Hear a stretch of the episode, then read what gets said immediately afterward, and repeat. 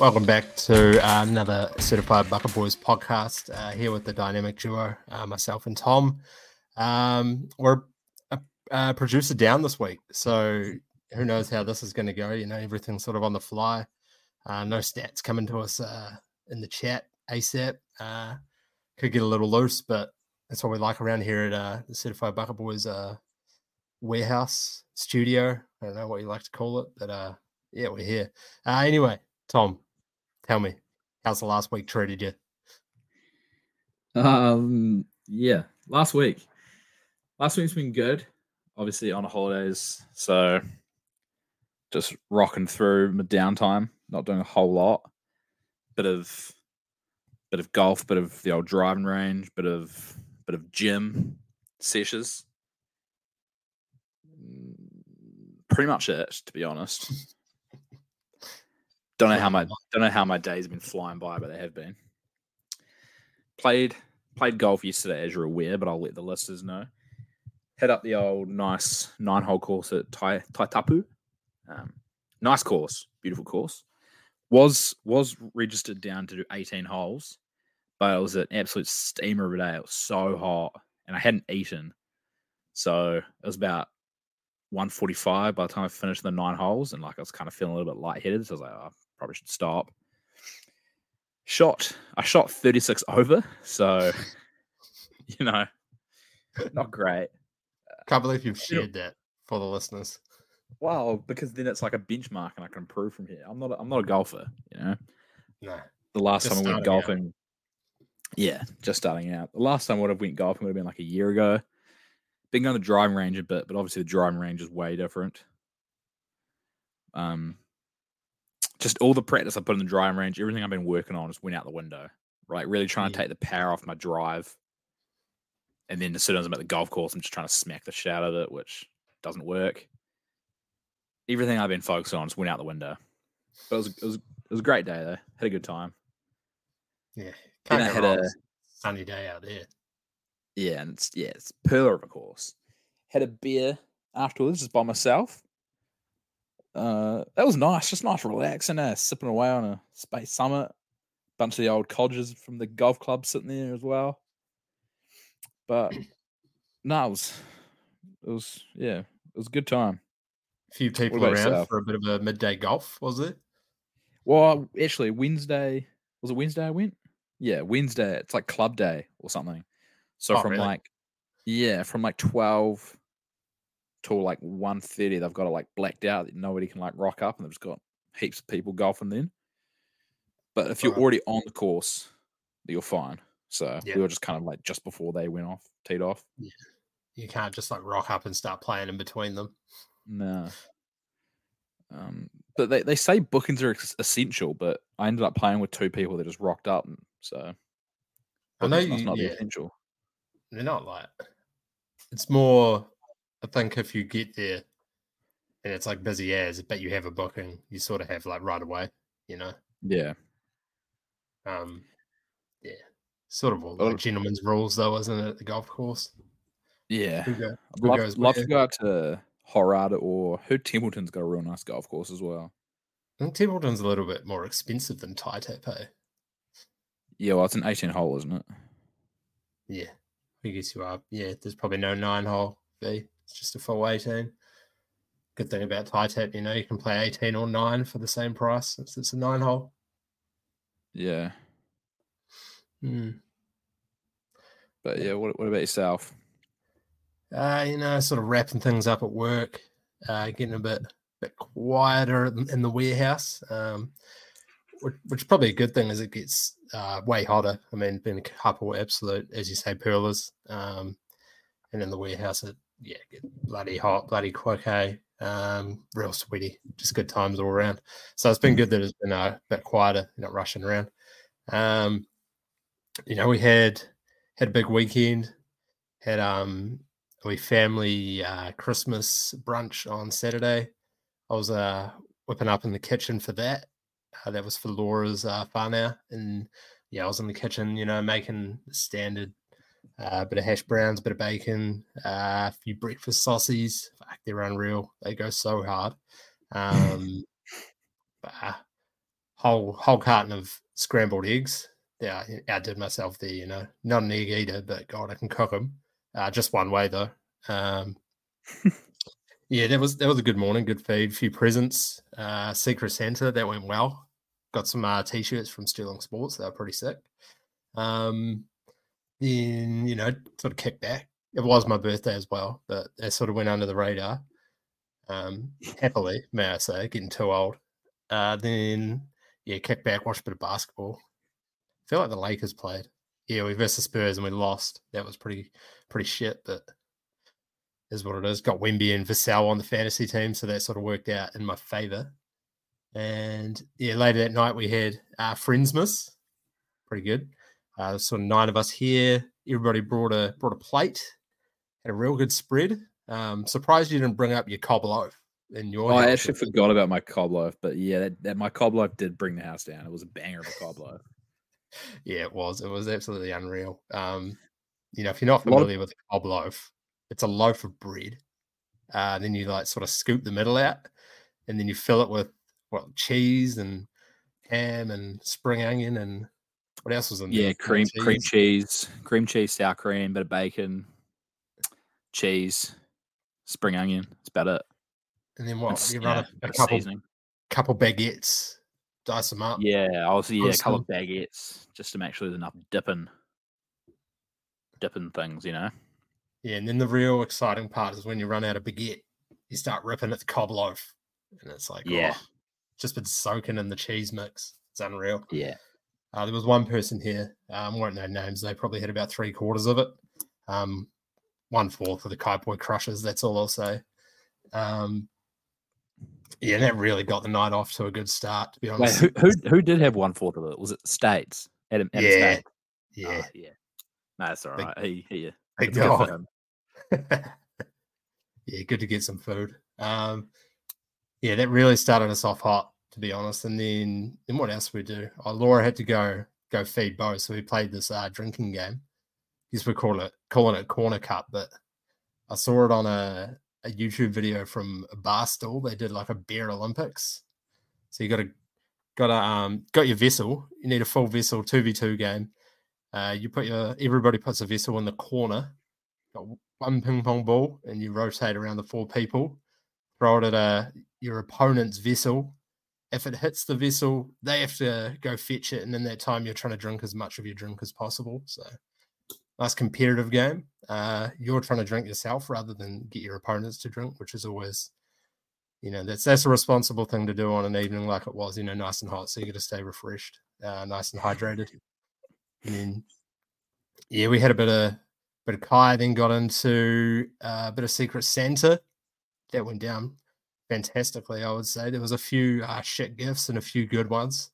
Uh, was sort of in a price range where you, you had to go either way. Uh, but everybody, you know, lighthearted about it. Nobody took it serious. So I think everybody got something they, they wanted in the end. Uh, and then, yeah, just continued to get absolutely rinsed. And then Sunday was a write off. So that sums up my week, to be honest. I mean, yeah, no, fair enough. Yeah. A lot of boat races on Saturday too. You forgot to mention that. Yeah, there was a lot of boat races. I think I was on the losing team. Yeah, maybe I, every I time. Didn't, I didn't lose one game of boat race. I don't want to say. Races. I don't want to say. Um, you know, it wasn't my fault, but I don't think it was my fault at all. But uh, yeah, I'm not gonna, you know, we'll, we'll leave it and leave it for the changing rooms. To be honest. Yeah, leave it for the sheds. Yeah. Good call. People know. People know. It's all good. This is what it is. Really this is what it is. Yeah. Should move on to uh the uh, world favorite certified world favorite certified certified not certified certified not certified. Yeah, I reckon it's certified. Move on to that way, yeah. Um, would you say it's the world's number one podcast segment? I have heard some shouts that it is. I have I have heard some shouts at it as well. I reckon we need to get somebody to sponsor this, eh? Yeah, that'd be. Out. We just need a sponsor for every segment. I reckon. Just rattle yeah, off, uh, rattle off sponsors. Be like the New Heights podcast with the Kelce brothers. So where they got five sponsors for every segment they do, and all they do is ad reads the whole time for an hour and a half. Yeah. Like, wow. Yeah. I listened to about ten minutes, ten minutes of analysis and stories from the locker room, and that was it. Awesome. Yeah, let's not turn into that. No, unless the money's good enough, then we will. But anyway, uh, I'll go. I'll go with number one since I chucked it on there, and then you can uh, uh, slide us through the next four. Since your Right, old, yeah. your old mate, your old mate Chat GPT is coming clutch again. So number one, pretty topical for the summer here, I reckon, but um, is just straight up unwrapping an ice block and biting it. Thoughts there? Uh, not not certified at all. It's you know how people have like scratching a chalkboard. Yeah. Like they hate when people do that. Me watching somebody bite an ice block gives me like the shivers. I hate it. Yeah. Just my my teeth start fucking aching just watching somebody do it. And it Yeah, just like- yeah, it's, it's not how you eat an ice block. no, not at all. I'm I'm a non-certified on it as well. You you really got to savor an ice block. It's not a bite and chew situation. It's not. It's not a bit of bread. You know, like grow No. up. Yeah, grow up. I just you know because in the household here we are divided. Laura's an ice block uh, biter. Uh, we have. Ugh. you know, you know me. I've always been a big fan of cyclones. Um, pretty top tier ice block. Um, you know, a few of those floating around at the moment. She just yeah, unwrap it straight into a bite. I'm like, mate, you at least have to deep throat that thing first. What are you doing? That's how you, you know, there's one way to eat a cyclone. Do it right. That's what I'll say. Yeah, no, yeah, bite, biting an ice block is it's it's just criminal. It's it's, it's it criminal. criminal, psychotic behavior. Some would say. Yeah, it really is. I think I saw an episode of Criminal Minds once, and one of the things they said about the serial killer was they bite ice blocks. I don't know. Might not have been Criminal Minds, but anyhow, I'm not surprised by that. No. David Bain bites ice blocks. he does, bro. I read that. You heard it here first. Um, next one. Investing in cryptocurrency. Certified or not certified? You know, this is interesting, because I feel like it's making a comeback, and um, I really wish I was about that life. Even though I think those people lost a lot of money, but these days I'm not certified on it. Yeah. Uh I'm yeah, I'm also not not certified on it. I was just trying to like check my crypto just then because I remember I had some. So I do have some some crypto in the old Dogecoin. You Yeah. know, Dogecoin to the moon. But just because I'm I've dabbled in something doesn't mean I think it's certified. Yeah. yeah, some may say that makes me a hypocrite, but I don't I don't agree. But hey, anyway, the reason. I don't think it's certified is no one knows what the fuck they're doing. People think they know what they're doing, but no one knows what the fuck they're doing. it's the most volatile market in the world. One of the things I'm so glad I was really against was the int in ints. No, you know the Oh. pictures. Bro, I know exactly what you mean, but I can't think what they're called either. I'm sure it was like ints or in something like that. Anyway, but I'm sure people know what I'm talking about. It's almost like crypto, but you buy it, and you own an image, like a picture. and people, yeah, people were people were going nuts for those those things. I was like, it's a picture, like you can like screenshot the picture and you own it. I just yeah, I thought that was Gee, people are just going to say we're naive for that. probably. But you know what? Doesn't beat cold hard cash. You know, you can't buy a cyclone from the dairy with your Dogecoin. That's the issue. No, and the problem with those crypto sites is they make it cryptic to d- withdraw your money. Like it's Oh, bro, do you have any idea? Nah, do you have any I idea how to take it and I just couldn't do it. You got to put it into like a wallet and then Yeah. transfer it from a wallet to your bank. Offshore account. Wire it through Bermuda. It's just, yeah. It's not easy. So it's going to, that'll- I also, like you, I also dabbled a little bit, not much. Um, and I think it's crashed massively.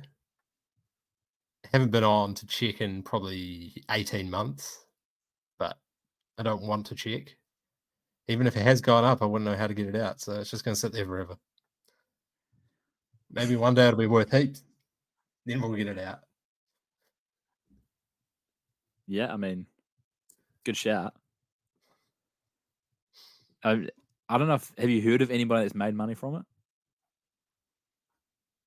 Um, I'm sure a lot of people like made money from Bitcoin, but I, I feel like the people I've heard of that were like heavily into it stayed and then lost it all, and maybe lost Right. more. Yeah, you know what I mean? Like they were so into it, they just didn't see that it was gonna crash. Yeah. It went fair. downhill after Crypto.com uh, bought the naming rights to Staples Center. I, I refuse to refuse to ever call that crypto arena. Crypto.com arena. Will forever be Staples Center. Uh, next one. Binge watching TV shows. So let's just say, like binge watching, you're watching four episodes plus a session. Certified or not certified? Yeah, big certified there. Uh, don't necessarily do it as much these days.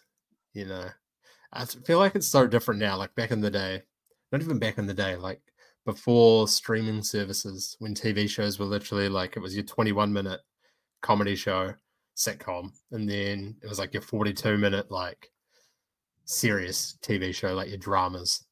And Yeah. then it was so easy to you could just rattle off like four and two and a half hours if it was your long stuff, or you know, you could even do a season of a sitcom in like two days with these. But now it's a bit different. Like streaming services, some shows like episodes will be like an hour ten, others will be like 40 minutes, so up and down. Like, and if you're not really into like a full binge and you get like an hour 10 episode or something, you're not really keen to keep going. No. I feel like that's the but- issue with like, you know, like I'm certified on binge watching TV, but I'm I just don't think there's that much binge worthy TV around at the moment. That'd be my that'd be my take on the matter. I'm not a big fan of how a lot of shows are real, real long now, like hour. I think you just, Mm. I reckon you just got to keep it to 40 minutes. And just do more episodes. It seems like they want to like make it longer, but do less episodes. Like that's gonna keep people more Yeah. engaged. I don't know. Uh, I used to, well, to be fair, not used to. I've binged like a couple of shows in my life. I binged, I binged Luke Cage. That was like the first ever Netflix show I watched. Then I binged. I binged actually. I binged a lot of comedy shows. To be fair, like sick, like Community, New Girl, Big Bang Theory. This is like fucking 2014 though. But Yeah, I've also been wa- binged The Walking Dead. nice. I think that's pretty much about it. But nowadays I'm real against it because I just I can't. I don't know. Like I, I don't really watch much TV shows now. I just can't like watch a show for too long. I just fuck. I lose a bit of interest. Eh? I'm more. Do you a- think it's like what I said though? Like um maybe TV it's not as shows just now. aren't as yeah, they're not as good, like not as binge worthy. maybe And But all the even when I good shows like- are like once a week. even when I'm watching like a good show, I feel like I'm not. I still don't really want to sit down and watch it. Maybe because they are the episodes are so long. That could be why. Like for example, like Peaky Blinders. Like I was real locked into that, Yeah. but I'd watch one episode. I'm like, that's sick. But then I'm like, oh man, another whole hour. Yeah. Peaky Blinders was fucking slow though. Do you know off uh, the top of your head like what your biggest binge is? How long? The oh Or like how quick? Nah. Well, I reckon it could could be between Community or New Girl. Oh, nah, fuck. It would have been the LA Complex. Oh yeah. Remember that? Yeah, the LA Complex. Yeah. I'm pretty sure I read all off the two seasons in a night. Eh? Nah, can't I be night. It would have been like two days because they were like I- 40 minutes. I did um the first four seasons of community in three days. Fuck. That was like that would have been like 20 I'm sure like 2013, 14, like real early Yeah, uni like- days. Yeah, first couple of years of uni, I was flying through shit. Hey, And then when I found Game of, when I found Game of Thrones, it was through three seasons. So I did three seasons of Game of Thrones in a week, which like if you watch Game of Thrones, you sort of realize how intense that is. Shit. Yeah, no. Doesn't seem that much. I think that-. The MVP story for that is one time Demi messaged me. It was after Daredevil. How many seasons of Daredevil was there? Like three? I don't know. I think there's three. It was after so season three came out, like it was in New Zealand, it was like a Netflix like 8 p.m. release. I think he messaged me maybe like 10 p.m. the next morning, uh 10 a.m. the next morning. It was like, Oh bro, what's up? Have you checked out any like the new Daredevil yet? I was like, Oh yeah, like watch the first episode. Because me and him are like massive fans of it. I was like, Oh, how much? Like, have you started it? And he was like, Yeah, bro, finished it. Jesus. It's been out it's been out for about 14 hours and then finished today. It's like yeah, you're, you're about that life, eh? Well, he's definitely certified on that then. Yeah, hundred percent certified on that. Ehaka would be as well if he was here. Yeah, he definitely would be. I'll never forget that time we were living. Colombo Street. Yeah, cool. We were, li- we were living Colombo Street, and Ehaka was like at our house. He might have been sleeping there, and we were just like hanging out in the lounge. And then he kind of like got up and like moved. And we had like a beanbag behind us, and he like grabbed out his laptop, chucked his headphones on, sat like watching a show. We're like mid hangout, and he just like ditches to go watch a show. I'm like, what the fuck? Yeah, it was like what Saturday afternoon, just watching some ball or something. Eh? Yeah. Oh, Anyway, uh, next one. Celebrating excessively after scoring a goal or making a big play. Goal or try after making a big play. Certified or not certified? Uh kind of torn. I'm gonna say certified because I like uh I like the showmanship. You don't really you get it in like uh sports where you score a try or like um I was gonna say NFL, but you don't really get it m- massively these days because they give out fucking penalties for everything. Yeah. I wish you could do it in NBA, but you get a tech for just looking at somebody. It's ridiculous. Yeah. I feel like in sports like basketball would be way better if they didn't like tee you up for that. Just add to like the intensity of the game. Whereas like in rugby, you've already scored the try, like the celebrations like due. You know, there's no there's no like right back at it action. So the celebration, like I feel like you can just go nuts as you want. So Yeah. yeah. I'm no, I'm certif- certified on it. Certified on it. I am too. And pretty much what you're saying, just the showmanship and just improves the entertainment factor. Like I love when people celebrate. I love um I love old DK Metcalf doing the sign language stuff at the moment. That's that's sick. In the old NFL, he for those that aren't familiar, he scores a touchdown and they get called, like you're saying, they get called for any type of celebration. Yeah. So he's figured out a way that he can like talk shit. And he'll basically score a touchdown and just like talk in sign language. Like there was that one, was it last week, where it's just like said something about like I'm him, and there was one where it was like, I think he said his something like that. Yeah, and he, was, I'm sure there was one where he swore as well. He's like, they can't fucking guard me or something. It was yeah, that- Yeah. yeah, big fan of that. But I'm like you, I wish they could talk more shit in the NBA. Stare some someone down, unreal, like- on them. I love the old NFL montages of like disrespectful celebrations after like people score touchdowns. There's some crazy celebrations, eh? I love that. I remember that one like ages ago. It was when I think it was like the first time Beauden Barrett versus the Hurricanes after he left for the Blues, and the Hurricanes scored like a try, and then someone like pulled him into their celebration. I know exactly what you mean. It was like Yeah. 10 of them and he was in the middle. They just he was kind of like right by, and someone just grabs him and like throws him in the middle of the celebration. He's just in the middle of the, that huddle. Fuck, it was funny. Yeah, that was gold. He took it on the chin though, so good on him. Yeah. Beer dinkum. Uh, last one. Dad jokes. Certified or not certified? Now I'm I'm a massive certified hero. Have have been for most of my life, you know. Uh even, you know, pre dad, pre dad era. Uh, I feel like I- I might I might tell even less dad jokes now I'm a dad, but I don't really have the audience for it. Um, Bo can't really tell what I'm saying, so my time will come there. But yeah, big certified on it. Yeah. No, I am too. It's part of the old dry humor, I'd say. I I have like a lot of uh, students who like they'll that they like hate it, but but they love it. Like Yeah. when I've, when I've had to do like for my placements and do like feedback, like a lot of students would be like, "Oh, he's real dry," like real dry, thinks he's funny. But then the last comment will be like something like, "Oh, he actually is funny though," like something like, "Yeah, it's like real negative," but then down the bottom they're like, "Oh, yeah, no, it's good." Um, I think yeah, I feel like that's great feedback on dad jokes though. Thinks he's funny. Yeah, yeah, quality feedback. The worse it is, Nah. the better it is. I'm pretty, yeah, I'm pretty dry. Yeah, nah, big, big certified on it too. I feel like the faithful will be uh, be Yeah, think- in on that as well. I have, have a feeling, not trying to like drive a, a wedge between the genders here, the sexes, if you will, but I feel like the Wahines will be against it. Now, is that because they cop it a lot from Could the be. likes of me and you? Could be because they copped a lot. Could be. You know who I think is going to be a big certified on it?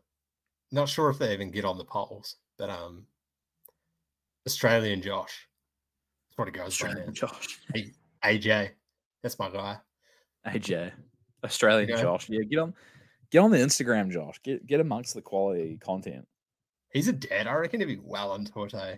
Funny guy. Yeah, he, he strikes me as someone that likes a good dad joke. Yeah. Reach out, AJ. Reach out. reach out. um, well, that does us for this week's rendition of certified, not certified.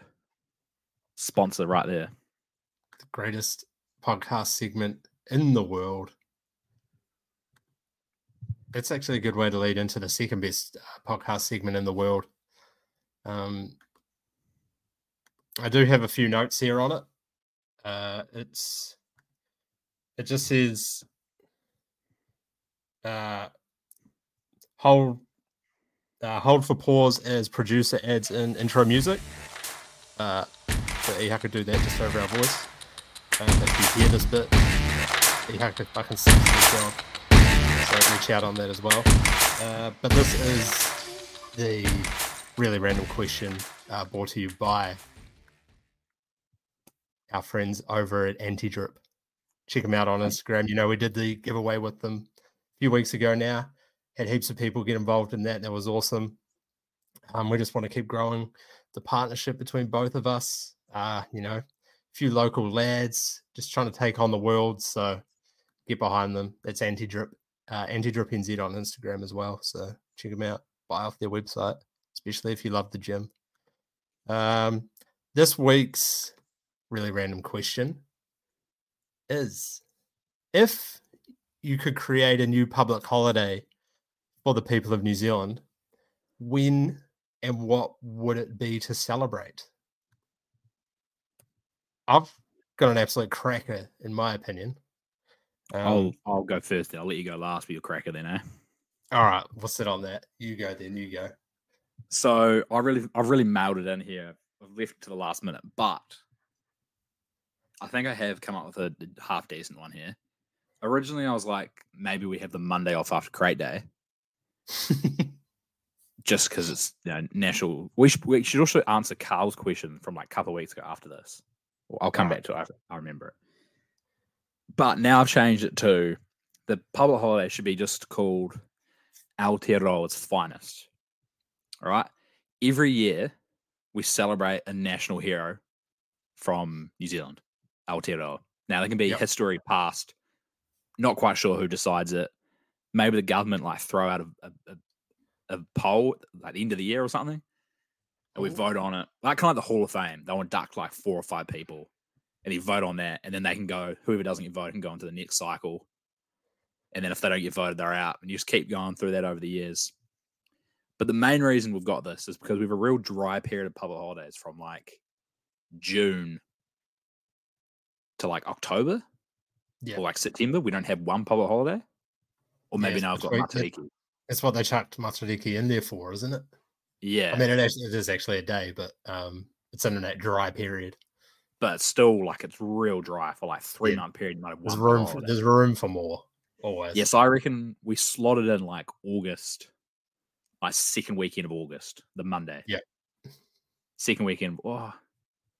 Do you prefer Friday or Monday off? It entirely depends on when, on what Saturday I'm working. Eh? That's true. I do. I, if it's a neutral weekend, I have Saturday, Sunday off. I prefer the Friday, as I think most of New Zealand would. I feel like I prefer the Monday off because Friday is such a good day anyway. Oh, it's a good shout, actually. I fucking yeah. Sundays suck, so it adds a bit of coolness to Sunday. What about a um, bit of a zag here on your day? What if the public holiday is on the hero's birthday? Changes That's up a each real year. good call. That's a really good call. It's a lot of admin, but it's a good call. It is a lot of but everyone's, it's uh, changing the day every year, but But everyone wants a, a long weekend though. They don't want like a Tuesday. yeah, Like how this year we've got Waitangi Day and Anzac Day on fucking Tuesdays or Thursdays. We don't get a Mm. long weekend for them. yeah, that's the worst public holiday. Eh? Just a random day off in the middle of the week. Yeah, so it's going to be um for like the next I don't know how bad is my math two or three years after this one. Christmas and Boxing Day and then New Year's Day and the day after are going to be in the middle of the week. So you're going to have to like well you won't have to work, but yeah, doesn't affect me. non-teachers and non-office people will have to work Blue like the- the Monday and then like the Thursday, Friday, or then the Monday, Tuesday, and then the Friday. Actually, not blue collar workers because a lot of laborers get like two weeks off. Yeah, it's just yeah, people that work for 365 business- Corporations. Yeah, Big corps. 365. Yeah. Yeah, so that's my power holiday. Al- Aotearoa's finest. Pick a pick a random, have a poll, and then we all vote on it. Um, we probably, I reckon, the first one you just start with like a like a Sir Edmund Hillary. Just, Or Johnny Danger. yes, I mean, there you go, something like that. Johnny Danger, good bloke. But just Do you remember something like that. New Zealand got to vote on like the name of something? It was like a bird or a boat or some shit down south. No, Ah, I wish I could explain this story more. Some people might know from what I said, but I can't really elaborate on that more. But it was like a nationwide vote. And like I think kids had to like nominate these names and I don't know, somebody selected like five of them and New Zealand got to vote. like an Man, election, but not. for fun, you know. I do not remember this. Uh, It could do That's that every year, like like you say, like an end of year vote. Or maybe chuck it on the census, vote for your next four. yeah, vote for your next four Aotearoa finest days. Yeah. I love that. We can 100% get around that. Yeah. well, that's me. Mine is, it's got a name. It's it's called It's Our Day. Uh, if you're a Oh. Warriors fan, you may recognize that saying. Uh, it's it's coming to us in early March, which is a bit of a hot period for public holidays, but it um, it's in line with the start of the NRL season. So what happens is the first Friday of the NRL season. I know this is awful for TV rights, but I don't give a shit. Um, everybody who's signed up for a Warriors membership gets the first Friday of the NRL season off.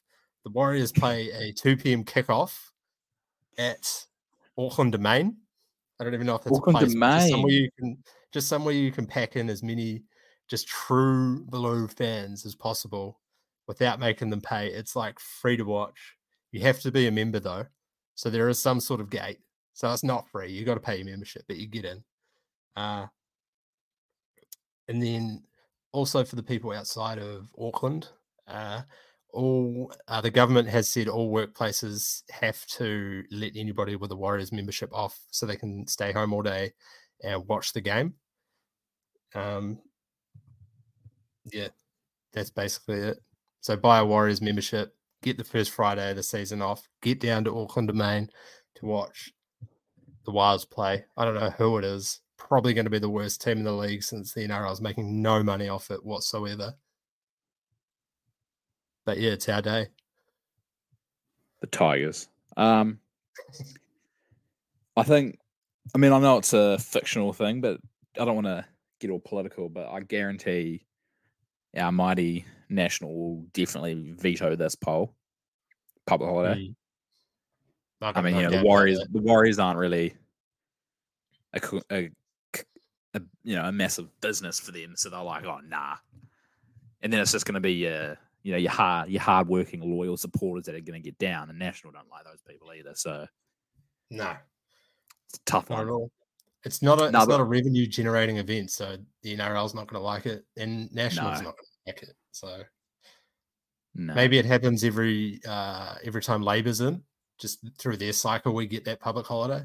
yeah, Yeah, maybe. you could just get some massive sponsors by like you know. I know that like one of the massive businesses in New Zealand, We've got Auckland Airport and Spark, so surely they just fucking funnel some money into it. Yeah, and the imagine people. all like the local businesses down at the domain, you know, all the food carts. God, Yeah, a few saucies, going to be hissing. Imagine it. A couple of Bunnings, Bunnings saucies down there. I mean, watching the game could be a bit tough. I can't imagine you're going to get too many people around the sidelines with, at a flat deck. You probably need to play it at Mount Smart. I mean, the logistics we're not working on right now. There's, there's Nah. plenty of time. exactly. Plenty of time. Once there's a team involved and a logistics manager and all that, it'll it'll Yeah. work its way in. So, yeah, that's just the No. the um, the groundwork. So, I like that. Shout out to the Waz, eh? yeah, Good on them. shout out. Yeah. So quickly before we finish, we've had a, we had a question from a listener, old Carl. I think it was meant to be for a certified or not certified, but doesn't really fit it. Probably fits this more. And it was Harold is too old to be participating in crate day. I'll let you answer first. I don't think there is an age too old. Uh, for me, crate has more of a vibe. So you definitely need, you know, you sort of need a flat house. A house will do as long as the person's got sort of, you know, an established backyard. You just need somewhere to chuck the chili bins down, chuck the crates down. Um, somewhere you can, you know, you can get double figure deck chairs into. Um, it's about having a good group of people, regardless of age. Um, I, I think you know it can't be forced. You can't just be like, oh, let's get three, four people together and just make it work here. Um, just from memory, some of my some of my better ones were with you know groups of people where I knew maybe four or five people didn't know the rest. Um, but Yeah. there was you know, big backyard. Everybody's just good vibes. You know, it's not a small group in a more confined area. I just yeah. So I'm gonna say no age, no age limit. As long as you can handle your piss. I reckon that's yeah, that's a perfect answer. That's exactly what I would have said. So don't really need to go into it. Yeah, I think it's I think there's probably a point to where, you know, you don't go overboard. Like how you do like your first, second years, you know, like people aren't running out in the streets and causing a Yeah. ruckus. You know, Yeah. you probably that's probably but the the mere the mere spirit of it, the the mere at its core, getting together and all buying a crate, you know, and just having good yarns and good times. I think that that's any age. I think at a certain age, the value of finishing a crate. Uh, Yeah. That would that would Rises. diminish. Um, Oh wait, what? well, I think it. No, I think it rises and then diminishes. Right. So I think Yeah, I was gonna say, you know, it peaks at an No- older age where you sort of you're at the point where you know you enjoy a beer, but you're not getting a bit silly off. You know, six or seven. Yeah, you're sinking into your seat at six or seven, ready to power through the rest. You know, the Yeah. last five. That's yeah, that's sort of where I think yeah, it sort of peaks there. Yeah. And then as you get a bit older after that, it's like, wow, the old body can't handle a full crate. But, you know, it's the principle of a try. And, and you're not going to sell yourself in. short either. You know, you're, you're, you're doing what you can. It's, it's Exactly. the try hard spirit, you know. No, I, I um completely agree. So yeah, that was a double really random question brought to you by AntiDrip. Check them out. AntiDrip NZ on Instagram. uh, go check them out. Just go go say what's up. Say say the old CBB boys sent you. They'll get a wee tickle out of that. Love that. You gonna take us into our Yeah. new Just segment? flicking, flicking through my tabs here real quick. Here, here we go. We love a new Um. So, well, do we do we have a name for it or I was just just, gonna call it top five. Another opportunity for a sponsorship. You know, top five brought to you by. top five? So it might not be a draft every time, but today's one is a top five draft. So we have made reference to this well in the well in the past. But with it being Christmas and a lot of works they're doing breakups, lunch, afternoon teas, etc., we thought we would do a top five draft of yeah, your shared lunches, shared afternoon tea, food items. So we'll do snake, snake draft. Do we? Should we lay down the rules? Are we going to be like specific? Like, can you have? I Can be reckon we like go back and back and forth. potato top Just- pies? Nah, so savory's a one. Yeah, I agree. What about when it comes to a slice? Slice is specific. Okay, got you. Um, but we should, I would just go back and forth. I reckon, not snake it, Sweet as. Yeah. because I think I think it's a pretty uh, top heavy draft. So I don't think any, you know, nobody's going to Yeah, be yeah. missing out on some hitters. You know, good call. Back and forth. I'll let you go first. whoa, mate, I've got to take with the 101. Just said it, savories, Yeah, yeah, that's really and not go past the savory. Yeah, Doesn't No, matter. that, that is. I reckon Yeah. that's like if you were in like an NBA draft right here, they're like, oh, this is the biggest generational talent since LeBron James. You know, that's it's the, the that's the type of It's the Victor. It's the Victor Wembanyama. That's. But I reckon just more like it's more of a sure thing. He's, you know, he's got no downside. Like, oh, he's really long, could get injured, perfect body. Like that's just the savories. What's your what's your go to savory? Oh, I actually love a po- potato top savory. I can hate potato top pies. Eh? I know it's a pretty hot take to be fair. A lot of people hate potato top. I love pies and I love potatoes. I don't know what it is about potato top pie though. I think my think it's just- well, not obsession, but love for potato top pies comes from Sockburn Dairy. Uh, if you know, you know. They had absolutely banging potato top pies back in the day, so that's sort of where it comes from. I don't know. Um, my my one oh my one oh one, but the one oh two, or I don't even know how that works. But my first pick is gonna be, and this is probably a bit controversial, but this is what our war rooms decide, and that's what our team needs, and that's just the Sammies. I fucking I froth for some Sammies. Those triangle Sammies just go hard. doesn't doesn't matter what it is. Like some people like try to pick a flavor. I just grab like three or four, and I fucking whatever it is, I slap it back. They're versatile, a lot like the savory. You can have Yeah. egg, chicken. Yeah. you know, there's the old asparagus. yeah, I'm not, um, not a one. fan of those. Though. Yeah, not always the, the biggest hit, but yeah. Had a corned beef one at our Christmas do. Oh, that sounds fire. Ham and Yeah, cheese. Can't go wrong there. Yeah, Cheese and like tomato, a- I should say, because it usually was like a it was like a corned beef because they were like double decker.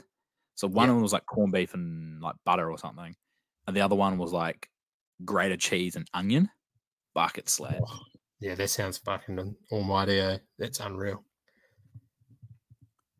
I'm gonna rotate over to a sweet item with my second pick. I'm gonna go with the Belgian slice. Yeah, no, you've taken that right off my board. Yeah, Yeah. can't go wrong with Belgian slice either. Eh?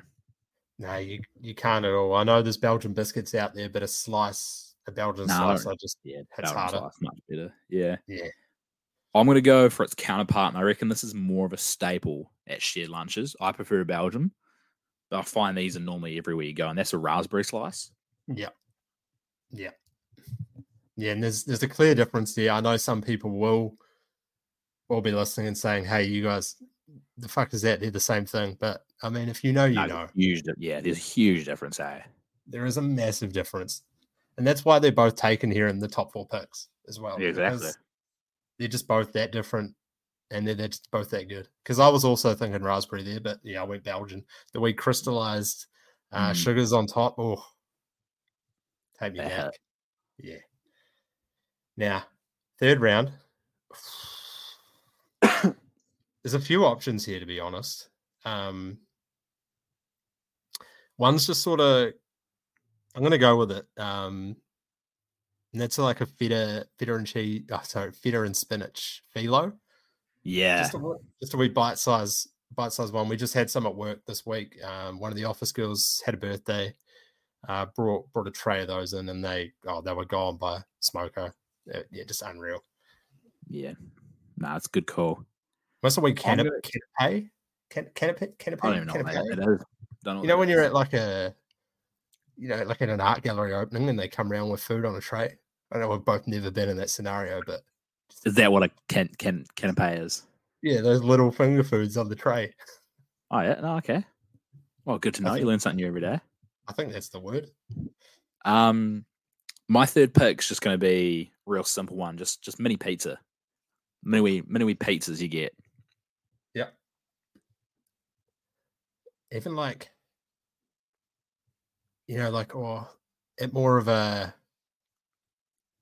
a rural i guess shout maybe a rural school maybe a community sort of thing like a Coupland's rectangle pizza cut into small pieces Yeah, that's, that's kind of what I was thinking of. Yeah, yeah no that's that's a good call Yeah. it offers a bit of variety as well yeah. number four for me oh it's just a lot of options here um i don't know if it's too high for it or not but i'm going to go the lamington with cream Oh no, hands down, that's a good option. For that forgot about the lamington with cream. Eh? That's a great option. yeah i was just wondering if four four is the right spot there but yeah nah your reaction has just certified that for me so Yeah. No, the lamington You- cream. That's that's a that's a good one. Yeah. you got a preferred color Yeah. Uh, chocolate. Yeah, good call Yeah. Raspberry one's just a little little bit too too sweet for me, whereas I feel like the chocolate just really enhances the coconut. yeah yeah yeah no that's a good call i was yeah thinking the same thing chocolate for sure Uh, number four for me, and it's pretty niche. You're not going to see it a lot of a lot of functions, but if it is, I'm definitely going for my savories, my Sammys, my Belgium slice, and then I reckon I'm hitting this fourth. Probably should have taken a hit of pizza, but because it's niche, I didn't. And that's just like your mini Savoys, like just like a bowl of mini Savoys, bit of ketchup there. Like fuck me, I'll grab grab a handful of those. I'll slap those back. uh, mate, i think the word you're looking for is cheerio Cheerio, fuck, that's the one. Cheerio, bro. Fuck yes.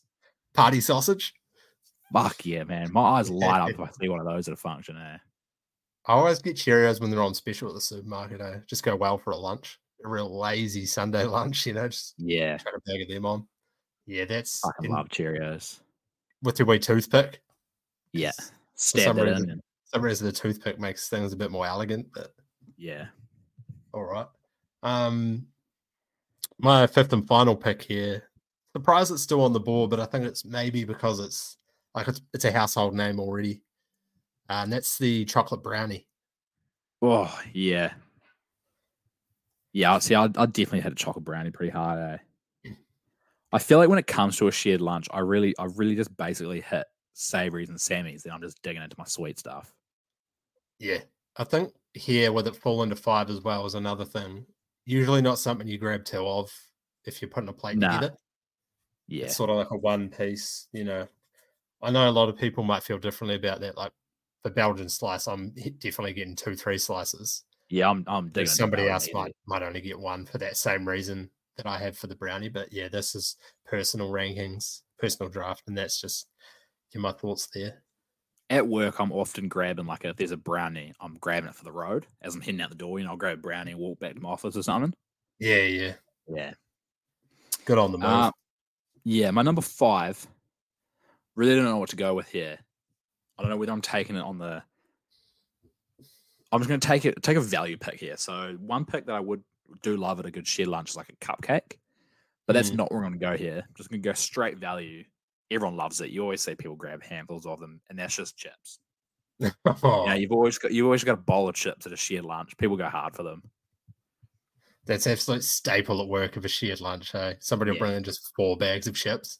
You get your your ready salted, your chicken, your salt and vinegar, and then either Yeah. a sour cream and chives or a green onion, Yeah, just to Yeah. please everybody. Eh? that's yeah. The the tough thing about chips at like a shared lunch is you can't really like. For me, if I'm going around a table, I'll grab like a napkin, and I'll grab like a handful of chips, start eating them there, chuck like a Yeah. savory on my napkin, grab another handful of chips. I'll load up my my napkin and then go away, but I'll be eating chips as I'm kind of there Yeah, because you can't really take chips away with you at a shared lunch, you know. nah, yeah. Certain scenario chips go down perfectly. Like, say, say we're at work, you know, everybody's sort of sitting around the tables, just a couple bag of chips in the middle. You know, it's just sort of getting passed around. Like that's just perfect. Yeah, So, but if it's a situation where there's a, a larger group um, and it's sort of come to the table and then merge back away, then chips not as versatile, but still Yeah. solid. yeah, I think we've about nailed that, to be honest. Eh? yeah. That's if- that's just rounding us out there. I don't know if there's any sleepers that have been missed. A few guys didn't didn't get out of the draft room, but you know, wasn't their day. A few guys, few guys were sitting in the green room waiting, but I think the unfortunately gone, maybe feeling a bit hard done by, but oh, Chase I would- gone. Yeah, not. I don't really like them, but yeah, my my rebuttal there is that's you know more of a that's all we're having for morning tea sort of food, yeah, if you will. yeah. That is that's a good call. yeah. Probably a shared lunch. you know, and I think that speaks volumes about the cheese scone that it can stand alone on its own in a situation like that. So nothing to be Yeah, nothing to be ashamed of. Cheese scone, Hmm. you know, good call. That's what it That's Is what it is. Well, I know the people love the food. Um, so I have no doubt there will be more calls for some top fives similar to that. Um, and let us know because we're absolutely happy to do so. If you were an Happily OG, to rank some food for you. Yeah, if you were an OG listener, you would have heard how many times we did sort of uh, say we were going to do these things. It's Yeah. taken 17 weeks or 17 episodes to do Seventeen episodes. so. Um, Yeah, But yeah, sing out, give us a list, a topic. Let us know what you want to hear our takes on. And Yes, we're happy to do so. Um, now we'll crack in. It's been a while here on the variety stuff. We'll crack on, do some NBA. Uh, what we what we're going to cover this week is the NBA's just hit basically a quarter of the season. I Mhm. think a little bit more now. I think a few teams might have played 27 games. Um, that might be the most, which is now roughly we have a twenty. We have a twenty-nine. a 29. Yeah, I About a think third, twenty-nine might be the most. almost a third. We'll say, you know, one quarter of the season uh, recap. Um, we're just going to do some awards, Honorable mentions. Um, what we got on the list is just the s- standards. Um, MVP, six man, coach of the year, rookie of the year, most improved. No like um, all star or all NBA. It's a bit too too much of a deep dive, I think, right now. Too many guys involved to to do those. Yeah, Um, should we start off rookie of the year? Young guys, get him out of the Yeah. way. Who've you got? my rookie of the year, and I have uh, spoke about this previously, and I'm he's still going strong, and that's old uh, Chet Holmgren. Uh, I just think, and it's tough with with him and Wemby. Like, obviously, Chet's on a much better team, but Mm, I think Chet's really contributing to them being a much better team. Like, they're improved defensively. He's kind of exactly what they need, like a big body who can actually kind of shoot. And yeah, I think yeah, he's just really, as I said, contributed to to their winning ways. So he's averaging 17 and 8, uh, 52% from the field, 37% from three, 87% free throw percentage. He's got a PER of 21.2, which is pretty good. That's probably higher than most stars, if you will. Like a Zach LaVine's probably, I actually don't know what Zach LaVine's PR is off my off the top of my head, but it's probably like a four, I'd say. Uh, some of his like, sorry, some of his advanced numbers here, they don't really kind of paint too much of a picture. Like they don't lose a whole lot. Like when he's off the floor, they're like three points worse offensively. Yeah. Uh, they get they get considerable considerably less blocks. But yes, I think for me, and rookie of the year always is kind of I feel like it doesn't come too much down to stats. Well, it does. Where like your MVPs, you get quite dive deep dive into advanced stats. I don't think rookie of the year comes down to that. And I just off the eye test alone and contributing to the winning ways, I'll just I'll go Chet. It was a long winded answer for Chet Holmgren. I'll just quickly touch on your your PER for a rookie. Um, I just quickly looked up the highest PER for an NBA rookie ever. Um, I guess what what I'm seeing here is there was a, a few rookies, well, a pretty pretty big handful, sort of between 21 and 23. Um, PER, a lot of bigs. I think that's because they record more stats naturally. Um, so it sort of Yeah. helps them out. They're sort of higher field goal percentage, more rebounds, more blocks, stuff like that. Um, there's some runaways here, like Wilt Chamberlain, 28. But I mean, he was the best player in the league his rookie year. So, like, he averaged 37 and 27. Like, just move along. uh, I can also say the fact he averaged 37 and 27, but only had a PER of 28. Like, what? Yeah. That was how that says he wasn't doing good things to me. Um, Walt Bellamy, he had 26, but I mean, he played 61, 62. I think he might have also been top five player his rookie year. The one that stands out here is David Robinson, 26.3. Now, he averaged 24 and 12 with four blocks and 1.7 steals a game as a rookie on Far 53% from the field. You know, And that's when the league actually counts.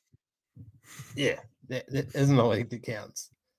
That was 89 90. So that's sort of tail end of Larry, Larry Bird, Magic Johnson, beginning of um MJ. And that's like right in the prime time for it, it was good then. The Pistons, the Blazers, they were really Yeah. around then. And he's coming and do that. And he's sort of an underrated NBA legend because he played with Tim Duncan, who you know, through through his longevity and his success, is probably seen as the more the better player. Probably rightfully so, but yeah, just a bit of sh- shout out to David Robinson. Like the players, there was sort of a tangent on the fact we were talking about Chet, but the players like in his um in his company here, Hakeem Olajuwon, Alonzo Mourning, uh, some more notable people like Chris Webber, uh, Kareem was at 22.5, so, you know, not that far above Chet. Blake Griffin, had a fantastic rookie year. He was a sophomore, Mm. similar to Chet, basically. He was a second year rookie. Um, Yeah. So if you're looking at stuff like PER, then you would definitely want to see him there next to Blake Griffin. That's it's going to be a real bright spot for the OKC franchise. Yeah. Yeah, we did talk about this a few weeks ago, and I was also on the same page with you with Chet. But I've now flipped my tune back to Wemby because what he's been doing since he moved to center, I don't know how many times I complained about Zach Collins being the worst basketball player in the world. I, it's countless. I forgot. But thank God he's been benched and Wembanyama is now starting at center. He's every every game he plays, I'm seeing new things. You know, Spurs rookie hasn't done uh, his first first Spurs rookie to do this since Tim Duncan. David Robinson, first rookie since so and so to do this. It's just I feel like every game he plays, it's a new record. Um, yeah. and then that along with his um defensive rating and his stocks, so steals plus blocks, he's second in the league in stocks. Well, I think he's actually first, tied with Brook Lopez. Um, and that plus his like defensive rating on an absolute dog shit team, I think is what's just made me so much more impressed with him. Now I think it's probably the closest rookie race. You know, when somebody's this good, it's usually runaway. But the fact there's two of them that are equally great, Yeah. um, yeah, we're in we're in for something special. So I've gone with Wemby there. Um, I mean, yeah, yeah, like I say, it's good for the league eh, to have these young young talents coming through. yeah, massively. love the competition, especially that they're like identical players, both absolutely Yeah. fucking massive, massive long dudes. We to see Yeah. them battle for years, hopefully. Um, let's go most improved, probably the least or the most underwhelming award. Yeah, I mean, I I don't really like the most pretty much.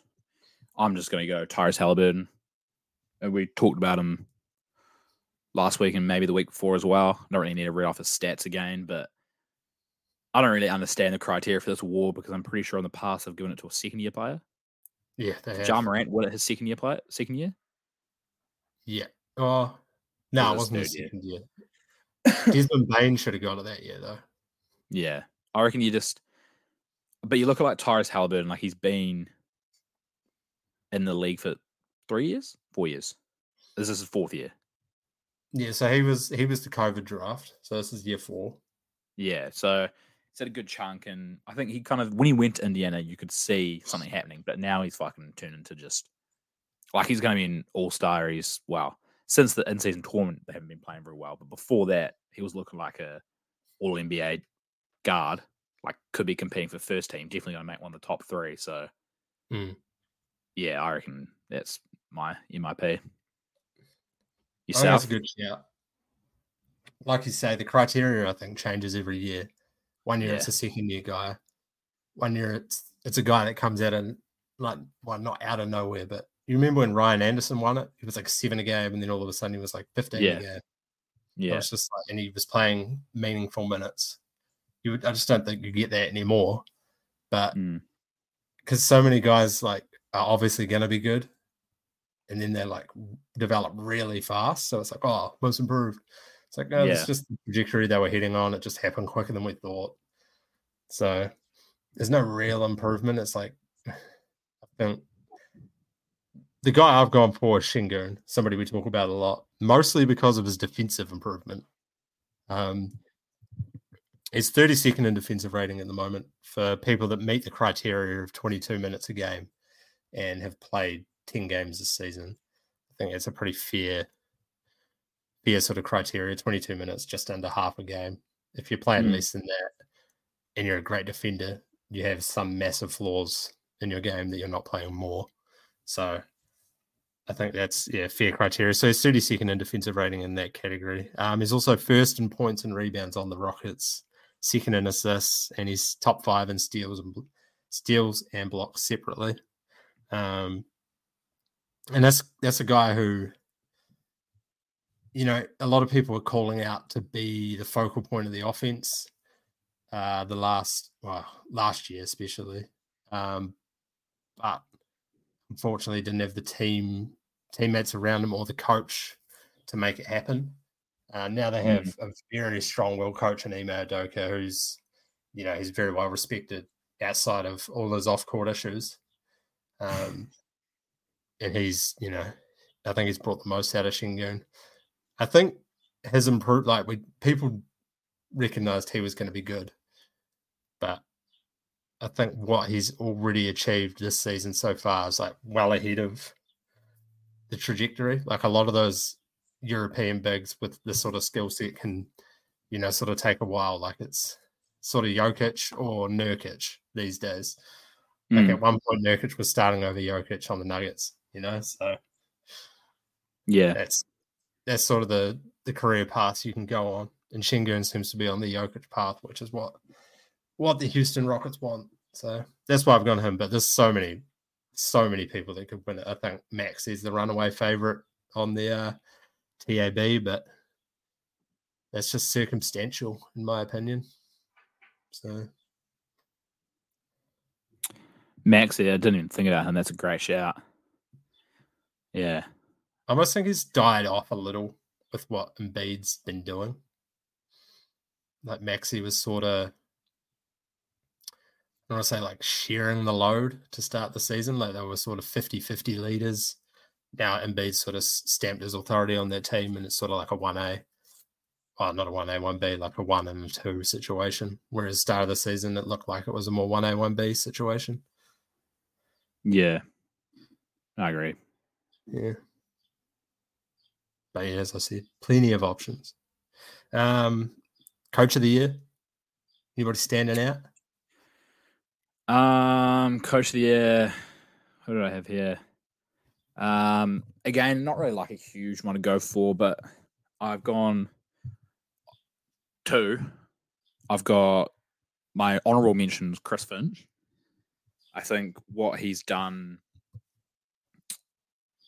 like what he's been able to do with fucking Gobert and KAT, the fact that we thought that they couldn't play together, you know, it was the worst trade ever, rah rah rah. And now Yeah. he's turned this. They they've got three bigs. What the hell are they going to do? Now he's turned into like the twin towers at all times. The way he's just got, I mean, that could be KAT, but either way, he's got KAT to buy into just this is Anthony Wood's team. And I don't know. I just like skim it, like the stuff that they do defensively, offensively. They always seem quite like Ant Ant will, Ant will shoot some shots. He'll you know like the other day when he came back, he was like three of nineteen or something. But the Mm. way he always has the team quite composed, I think that's a big thing of why I think they've done as well as they would. But my winner is um is Nick Nurse. Like he's turned this Philadelphia team into like a team that people always questioned. You know, they had so many flaws, like the transition defense was horrible, the offense was so stagnant and quite ugly. Everyone was always like, yeah, they're good now, but what will they look like in the playoffs? But now you look at this team now, and I believe they have replaced Indiana as the biggest off, uh, the best offensive team in the league, or they may be tied, and they have the best uh, defensive rating in the league, I believe. No, the fifth defensive rating. So as a team, they were fifth defensive rating, and I'm pretty sure the first or second offensive rating. So you look at what, and they haven't really changed in personnel a whole lot since he's taken over. Mm. And I just the way he's the way he's got everybody moving off Embiid. Yeah, I think he's just a lot of fluffing there, but I think he's just done like, a crazy good job with Philadelphia. Yeah, I have. Yeah, shout out Chris Finch. Um, what he's done with the Timberwolves, incredible in an off season uh, for a team that we had written off basically. Uh, but yeah, I also have Nick Nurse for a lot of the reasons you've said. Um, Philadelphia has had so many seasons where they've crashed and burned with better lineups than this, um, due to poor coaching. Um, last year, I don't want to put as much on like Doc Rivers as James Harden, like losing interest in the team. Yeah. Um, because what he had, like, what he had Harden doing at the start of the season was, you know, that was good coaching. Um, but he lost him in the second half, not due to coaching, just due to James Harden's fucking own issues. Um, but yeah, I mean, Brett Brown, that era was atrocious on offense, and that was probably their best teams. Um, that side that lost Yeah. to the Raptors in what was it, the 2019 playoffs? Ben Simmons, JJ Redick, uh, Butler, Harris, and Embiid. Is that the lineup? That was the lineup, wasn't it? Yeah. Like, how is that not winning a title? Just to confirm my numbers here, Philadelphia have the best offensive rating in the league by 0.2 over Indiana.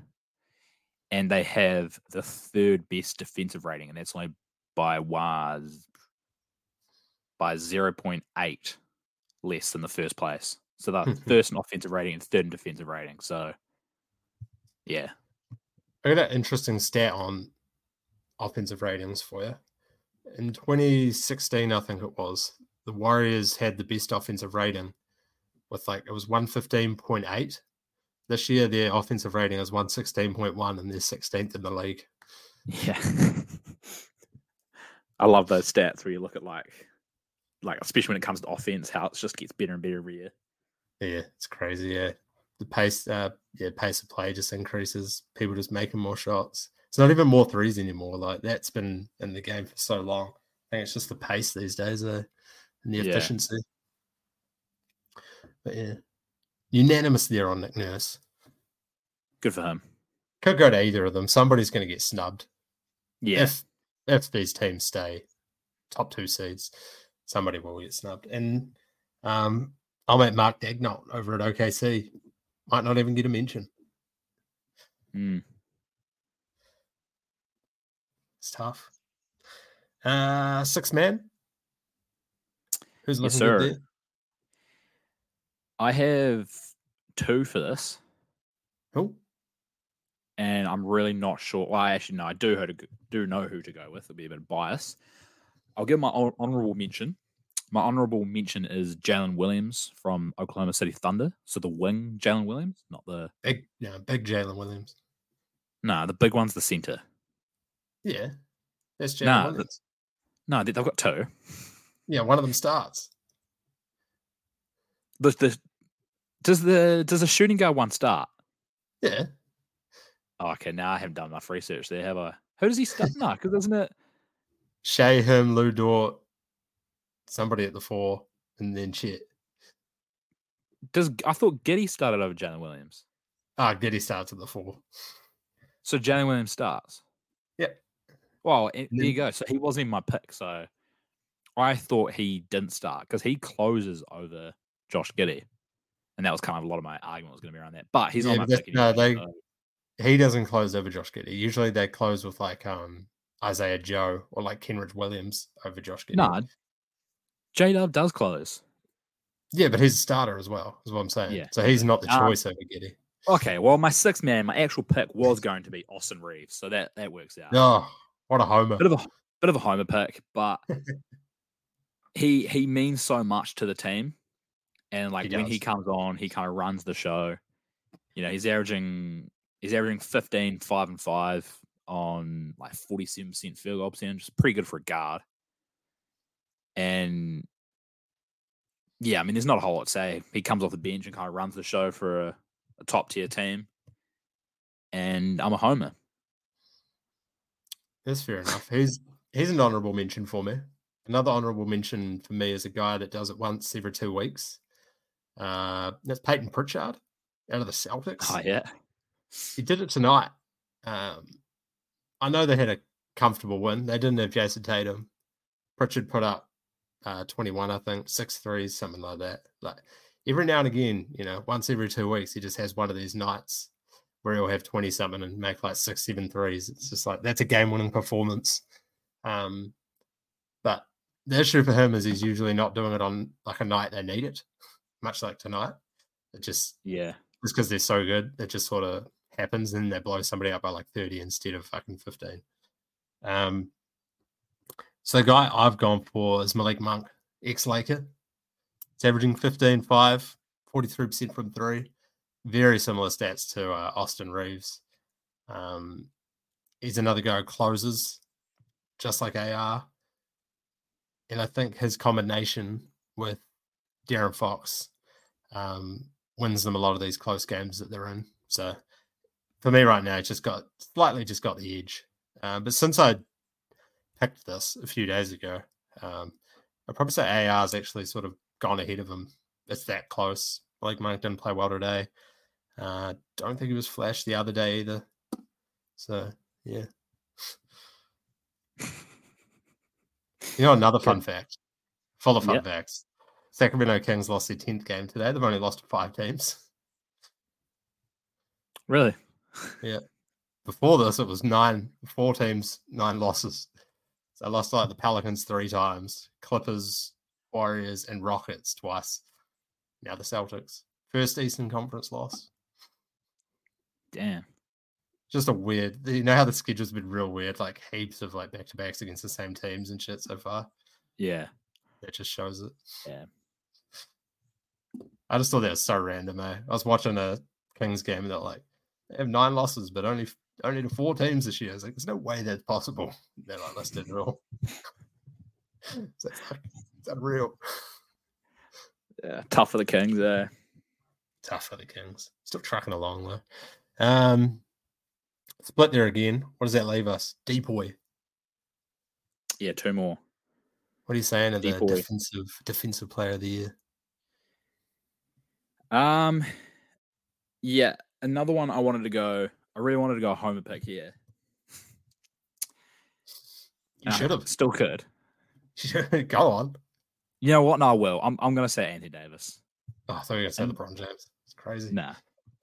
The numbers back um back Gobert. So as they always do, defensive rating, you know, defensive box plus minus, defensive win shares, all that shit. He's at number one in all of them. But 80's 80's pretty close, and most of them I checked before. I think he's about third in most of them. But the the shit that AD does, like he covers up for just so much. Like Mm. Gobert has like elite perimeter defenders all around him. I mean, Anthony Edwards is an elite perimeter defender, but he's when he wants to be, not consistently. But you've got like Jaden McDaniels who's like clamps, but like AD is he he's switching out to guards. He's contesting fucking like so many shots. Like you just see like just watching like if you watched a Minnesota and a Lakers game, they play the same teams. You'll see more of an impact defensively that AD will make over Gobert, and that's Yeah. kind of why my picks there. Yeah, But Gobert yeah, is an honorable mention for me. Yeah, I think I said I don't know if it was last week or week before. This is the most I think Gobert has ever deserved Defensive Player of the Year. Yeah, I agree. point of view. Yeah, Um, the eye test of what he's doing, like he's always been such a big stats guy, but the eye test this year more than ever um, has been he's been passing. But for the same reason, like d- defense is more than numbers. It's about what you see out there, and that's why I've gone AD. Because when people talk about the Lakers and their title chances, it's so much down to what AD can do defensively. Nobody's talking about the Timberwolves' chance of winning a title was down to can Gobert protect the rim. You know, it's can KAT and and play together as a one A and a Yeah. one B or a one and a two. But yeah, AD, the fact that he is that important defensively and he backs it up most nights is why for me he's defensive player of the year as well. What he did in the tournament was crazy. Um, Early in the season, he was averaging five stocks, so he, I think he was at three, three blocks, two steals.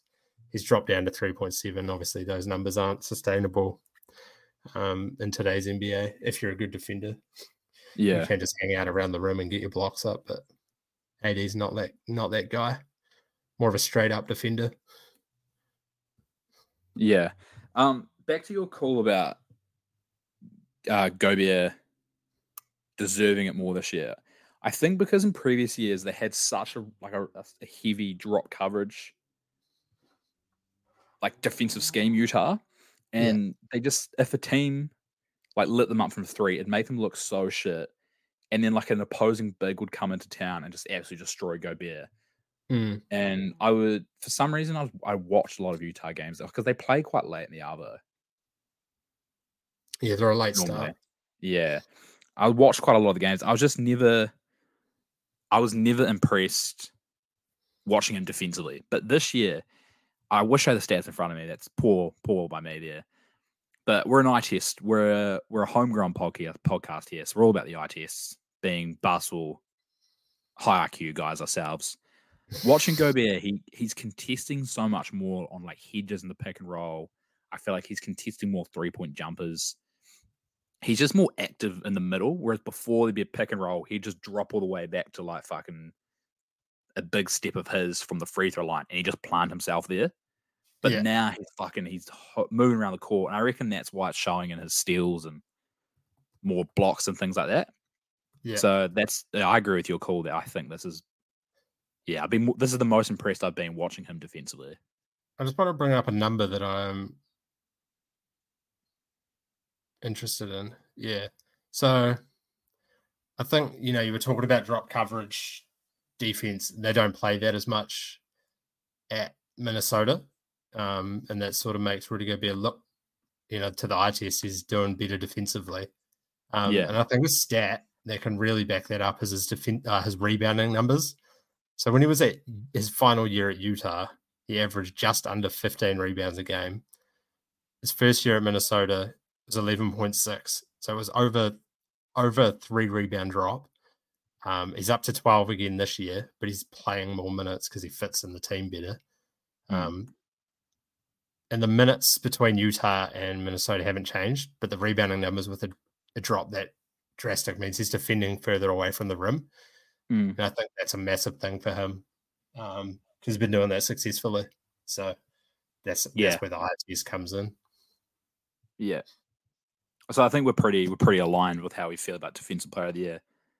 Probably Yeah. probably very homer picks by us, but when you when you're locked in as many Lakers games where you just see like you just see how much Anthony Davis does. Yeah, if you Like- watch these guys enough, you you start to see what they're doing. Eh? And like just he is a freak defensively, man. Like he's helping on the fucking helping in the corner. No bigs like in a pick and roll, no bigs will like hedge on a pick and roll and then fucking help in the corner. But he'll hedge up on a on a screen. It will swing to the corner. He's flying to the corner to contest a shot. Someone's shot. He's then coming down, maybe getting defensive rebound. They get an O ball. He's blocking a shot. He's just he's everywhere on the court defensively. It's insane. Hmm. I think some of his biggest critiques from his biggest haters is, you know, the whole oh, every other night. Um, Yeah. But when you're in the playoffs, your body is absolutely destroyed. Mm. And you're not asking Rudy Gobert or Bam Adebayo to be elite defensively at one end to a point where you can win a game, but then go and take 20, 20 shot attempts and 12 free Yeah. throws at the other end. Like That's that good an point. insanely high workload for somebody. That's Yeah. why Rudy Gobert is so good defensively. He doesn't have to do anything at the offensive end. Um, same as other guys like Brook Lopez, insanely Mm. good defender. He doesn't have a massive workload on the offensive end. He, you know, he gets his corner threes, he gets his occasional mismatch post move, um, but just conserves himself at the defensive end. Bam as well. He's pretty. He's a, he's more similar to AD. Has a higher workload on offense, but not AD level. Um, but then you see that at the defensive end. So Mm. it's another argument there. to do what he does with that offensive workload is crazy. Yeah. No, I, I yeah, I agree. He'd be my MVP if the Lakers were up higher in the standings. AD. Yeah. Like if we were like if we were up there in that sort of 19 and 9 range with what he's been doing this year, I'd be pretty comfortable putting him in there eh? As a two-way player. Yeah, no, f- yeah, fair. It sounds like a real hot take because it's not happened. it's like, but if we were there, it'd be way more like respectable. Anyway, who who is your MVP? Uh my MVP is Joel Embiid. Ooh. I don't think he's going to get votes because of what happened last year. But to like just to just to rattle off some shit for you, he is averaging almost 35 a game. He's averaging 34.4, so round it down to 34. 30 34 points per game, 12 rebounds per game, 6 assists per game, shooting 53% from the field, 34% from 3 and 89% free throw. His PR's at 34.4. Um, and then let me get some, give me get, get some more stats coming your way. Um, his his like box box plus minus the the highest of his career.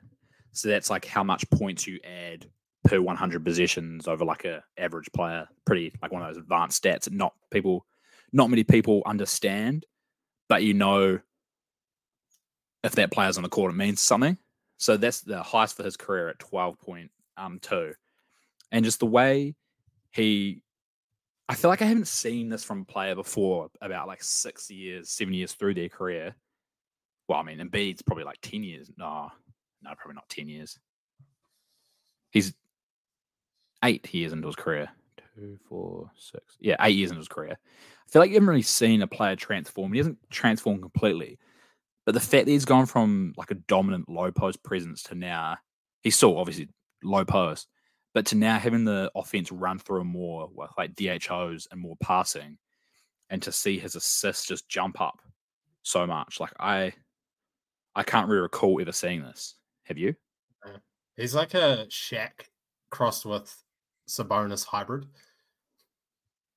which Yeah, like so just you know, looking you here. Can sort of, you can sort of liken to Jokic, but Embiid doesn't pass out of the low post like Jokic. He doesn't play make like Jokic. He works better in the high post like it's a Sabonis. Yeah. Where that sort of comes from. But yeah, so he's he's up 1.8 assists over last year, which doesn't sound Small like a significant Lot. for a center.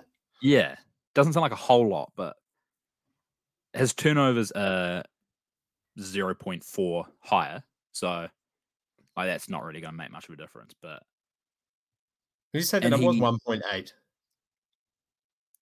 1.8 assists higher than what he got last year. So he got 4.2 last year. He's getting six this year. You think about that. It could be two three pointers a game, which is he's accounting for six more points a game. Yeah, that's true. That's- That's, a really That's yeah. significant. That's a really good way to put it. Yeah, when when you kind of put an assist at one point, but yeah, it does add to a difference. That's at Um, minimum too, isn't it? So at minimum, it's three, three point six extra points that he's contributing to a game. Yeah. Um. Yeah, I just I've always loved Joel Embiid as well, which could be a bit of a home there, but I just think he's just he's finally kind of this is he's turned to a fucking absolute domination, and you're not really hearing a whole lot about him. Hmm. which is kind of it's not being shoved down your throat. I think the only thing you can look at is you look at like Jokic, where obviously his team record is so Embiid 19 and 8, the Sixers, Jokic is 19 and 10, and he's been without his running mate for a wee while. But like you look at some on-off numbers, like for Joel Embiid, for example, the offensive rating is only four points higher with him on the court. Hmm. But then you look at fucking Jokic, his team's offensive rating is 16 points higher with him on the court. So, yeah.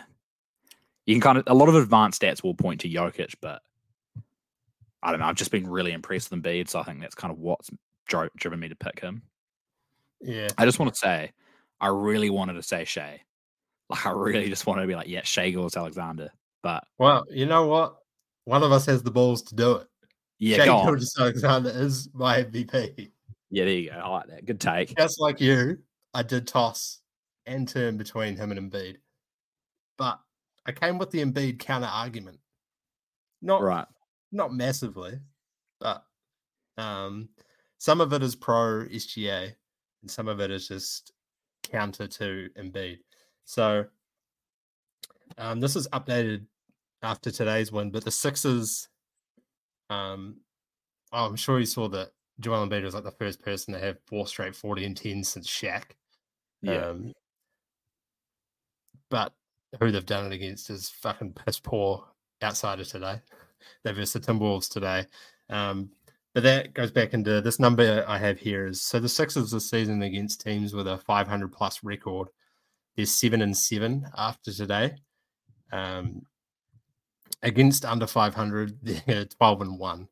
So the it is a 14 to 13 split, so it's pretty even in terms of strength of schedule. Um, they are slightly easier than OKC in terms of strength of schedule. Um, OKC is nine and eight against 500 plus teams, so they do have the advantage there. That was one category I went tech to Shai. It was just because all this Embiid hype. Well, it's not. I say hype in like it's a bad thing. It's well deserved, but what he's been doing to these fucking bottom feeders has been absolutely absurd. Like he's demolishing them. But I, I just couldn't get it out of my head that like he, they just seem to verse Detroit, Washington, Charlotte every second day, and then it's been Yeah, that way yeah. lately. And the Hawks have been in there. Um, But that just re- back to the schedule thing we were talking about. Same teams over and over, not on him. I don't want to shit on your counterpoint there, but you look at their versed. Do they have the best record in the league? Hang on. Not Who's that? quite because because Boston played one more. I was going to say Minnesota, and you know they versed they versed Minnesota today, and they came out on top, and Embiid had fifty one and twelve. So 51. yeah, fifty one points and twelve rebounds against. So Minnesota had a twenty and six, Boston a twenty one and six. So like Yeah. they're arguably tied for like the best record in the league, and Embiid is now. They now were both they were both 20 and 5 heading into today. Yeah, so I mean, look at that. So I get it; they had been versing bottom feeders, but against a top team, and B just came out here and dropped 51 12. So, yeah. But then counter to that, SGA just had a game winner against the Nuggets in Denver, wasn't it? They have such similar looking courts. I don't know. yeah, I can't remember. Um, but yeah, I'll just rattle off some Shai stats for you since you came with the Embiid stats. Right. Yeah, yeah, I'm all SGA's, for it. SGA's fourth in net rating, 13.4. Um, he's got the highest rebound percentage for a guard in the league. Uh, he's got the best defensive rating for any starter outside of the Timberwolves. I think in the top eight um, defensive rating players in the league, seven of them are Timberwolves. I think it's crazy. Um, I don't have this number written down, but I did look it up before when I was looking up for defensive player of the year. But the stocks, so steals and blocks combined, there's only two guards in the top 20. Shai's at number six. And the next one Shit. is Matisse Thybulle, who goes back to my 22 minutes a game because he's a really good defender, but his dog shit on offense. Um, mm. He's down there at like 17th, and then you start getting a few more after the top 20, like the Derek Whites, you know, you're all NBA defensive guards. So just like Embiid, Shai is doing it on both ends of the floor. Uh, yeah. Debatably the clutchest player in the league. I don't know what the numbers are for those stats this year. Um, those will come out later in the year. That is an award we didn't do though. Um, eye test wise though, you just he's got he has like an aura to me like that that like LeBron kind of had post heat, like Cavs LeBron, where fourth quarter he's got the ball in his hand. It's not like oh he's going to make a buzzer beater. It's just like Shai's going to get his team to win. Yeah, he does. I, I just have like I, yeah, I had I just he I've just got pure confidence. Like that Minnesota, no, not Minnesota, Denver game when they had that comeback and Denver ran this horrible like and I'm we tangent. They ran this horrible play. They like inbounded it in. Jokic had like a post touch, kicked it out, got the ball back. Jokic did nothing with it, kicked it to Jamal Murray. Jamal Murray chucks up like an ugly three. Mm. They waste like 20 seconds on this position. Gives the Thunder the ball back with eight seconds. I'm like, what are you doing? They're on a fucking roll. And then yeah, Shai just comes down, dribble, dribbles down, couple of tween tweens, goes into a shot, step back, pull up jumper, and just swishes it. As soon as he got the ball, I'm like, yeah, Thunder are winning this. Like, I just feel like I don't have that confidence in other players. You know, there is there's like a I don't know, you know, like a, a class of players every season. You know, there's a group guys that you just rely on. You're like, if they have the ball last 24 seconds, like I believe in them. You yeah, know, Steph's been in it forever. DeMar DeRozan spent his fair share of time in there. De'Aaron Fox has sort of moved into that realm. Shai is, you know, he's carving out a, a, permanent spot in this in that group. Last was it last year he had all those clutch buckets at the start of the season. I think he had like three game winners, sort of like first month of the year. I think so, yeah. Yeah. And he's yeah, he's I think this might have been his first game winner this year. Chet's had the two big moments to send games to OT. Um, which comes from the pressure that SGA puts on defenses. Um, he just creates his own space. He's so herky jerky, step back, spin move, does what he wants. Mm. His length gets gets up a shot over any defender. Um, I mean, you could go back and forth on these two. I think right now, I think they're a clear, it's a clear two horse race between them.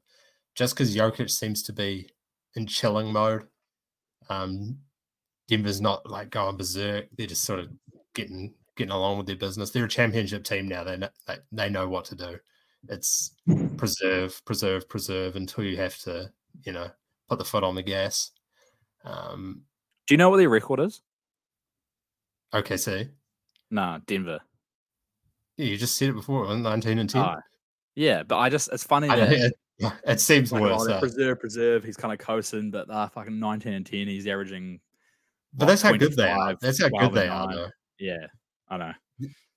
I, would say it's a, I'd say it's a three horse race. I, I think it's got to Jokic be. Is still uh, in there? Yeah, Jokic has to be in there. Like, I I know what you mean. You're underwhelmed, but I feel like it's that whole LeBron thing where LeBron's putting up freak numbers and then he'll average so he'll average like 25, 6 and 6 instead of because obviously, obviously the best player in the league is not NBA. Yeah. Yeah. I think that's nah, just, yeah, I think, that's fair. That's fair. I think I, I am getting I am, yeah, into the underwhelming, but too much. Yeah, Um, I think he's got. a- He's. I think he will forever be in the MVP race until he drops off a cliff. yeah, it's very fair. I just yeah, it just doesn't act like he cares. Well, not Yeah, no, I agree. I just don't think they're trying very hard. Yeah, Like he's, the other day, he had like a fucking nine, eight, and eight. You know, yeah, that's really true. yeah. he's been kicked out a couple times of games.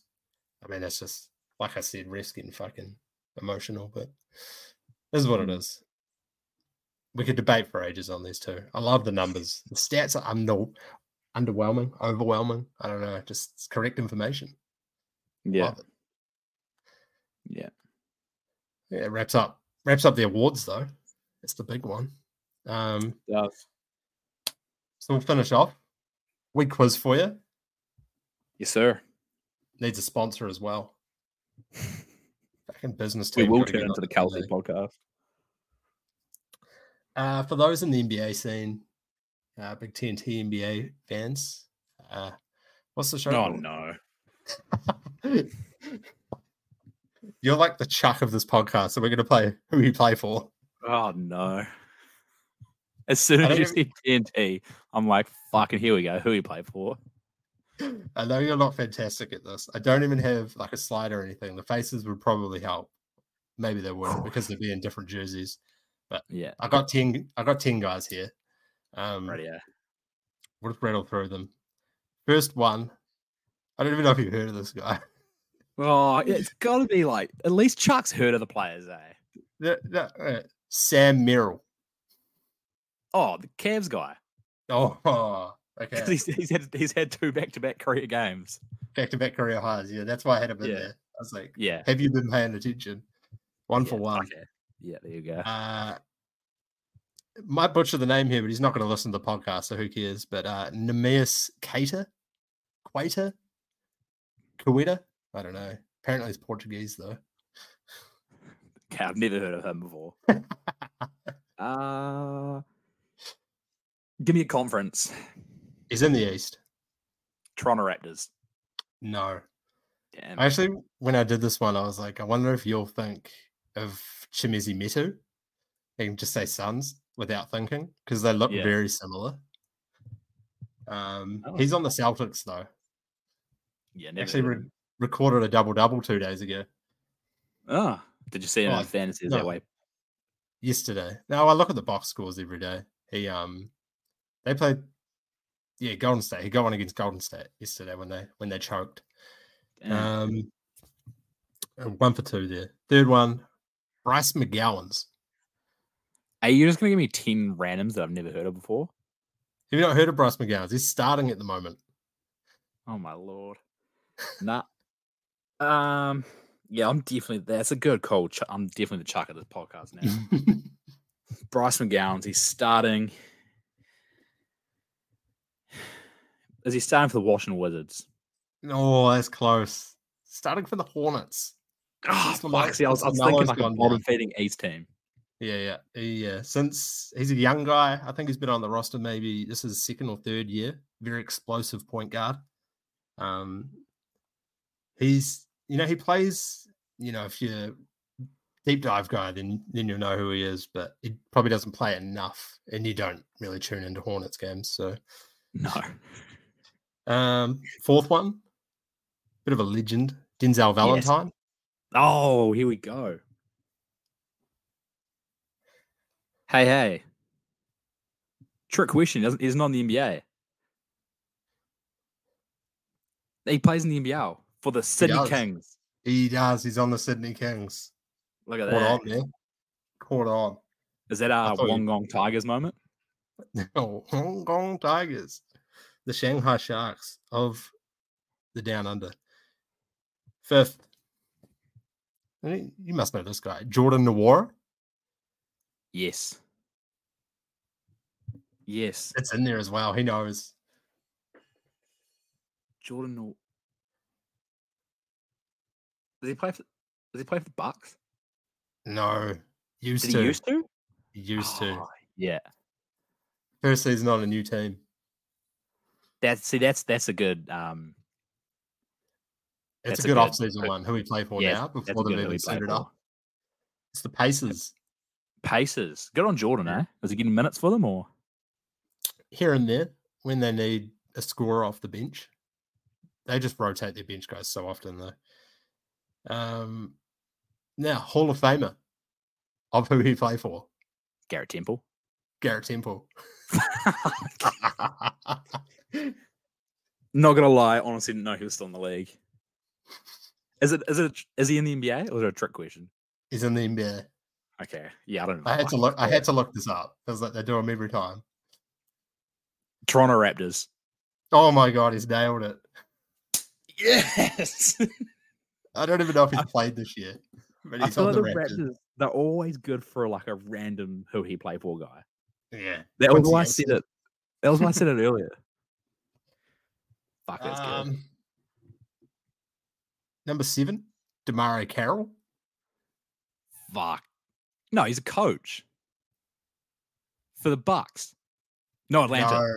No, no, mate. Oh, This is why I did it because yes, he is a coach on the Lakers. fuck, is he? Yeah, he's a second Was he row a coach for the Bucks last year? No, he might have been. Or Didn't deep or dive into it. I, I just know he's a Lakers assistant this year. Fuck. Do you want to bring that one up? Are you looking at it? Yeah, I'm. I am looking at that at the moment. Yeah, so he was on the Bucks last year, but yeah, you're right. He's on the Lakers As a this year. coach. Yeah, assistant coach of the Bucks last year. But yeah, no, you're right. He's Lakers assistant coach this year. Good for him. Say number eight here's a guy you definitely know, um, but he's been out of the league for a couple years. I did not know he was back until I saw him on a box score. That's Harry Giles. Harry Giles? Harry Giles? I do know who he plays for. Brooklyn Nets. Yes. Yeah. Was- He, Bewildered to see him Him- back. him, and one other guy that's been out of league for a while had trials for the Nets before the season started, Ah, and he Locked he in. got picked up from that. So that's how I knew that. I can't remember who the other player was. Was somebody real random that's been away from the league for a while. But yeah, good for good for Harry. Yeah. um, number nine here. I thought he'd retired. Wes Matthews? Still kicking around though.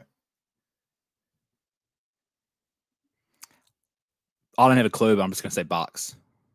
Hawks. Fuck, he played for the Bucks last year, didn't he? Yeah, I was so sure Wes Matthews had retired that I had to click on to the W Matthews on the Hawks to be like, who the fuck is this? And it was Wesley Matthews. I was like, who is this W Matthews that keeps playing? Because they have Garrison Matthews as well. Yeah. And I'm like, hello. This is Garrison Matthews with this like his real name, is it? But no. I would have been convinced that Um, Wes Matthews retired as well. Number 10, 10 and final. I think maybe in early days, uh, Hall of Famer for who he played for, but JaVale McGee used to bounce around quite a bit. Still does, but I have two teams in my mind. It's West it. I'm gonna go with who I think it is. Is it the Kings? It is the Sacramento Kings. My other one was the Suns. But Good yeah, shout. Was he there last year? the Suns or the Kings. The Suns. No, I'm pretty sure he was with the Kings last year. That was why. That was why I said him at the Kings. I just thought he might have felt like he'd be a guy that'd be like, yeah, we need a big over here. We off season pick up. Yeah. Fair enough. Well, that wraps us up. You went five for 10, which I would say Chuck usually goes one for five at best. So you've yeah, I'm, I'm. I'm happy with that. Yeah. I feel like with with the ringers, the the show ins for the league that are there for every year, I went well. Just the new names I didn't go too well. Yeah. No, commend you on that. Excellent job.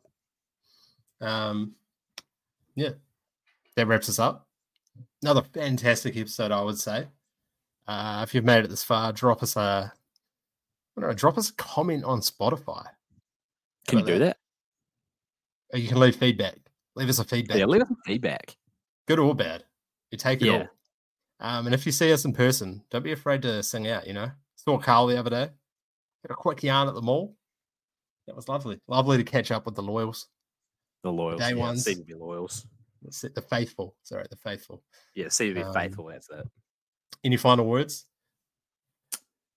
Uh, Anything to plug? No, nah, nothing to plug. Just happy, happy Christmas, happy, happy, happy New Year's, and just, just best wishes to you all over this this time. Yeah, we'll say a big Merry Christmas to the listeners. We'll hopefully be back for one between Christmas and New Year's. Maybe cover the Christmas Day games. They should be pretty exciting. Yeah, yeah um, for sure. But yeah, until then, keep safe. Enjoy Christmas. Eat a lot. Have a good one.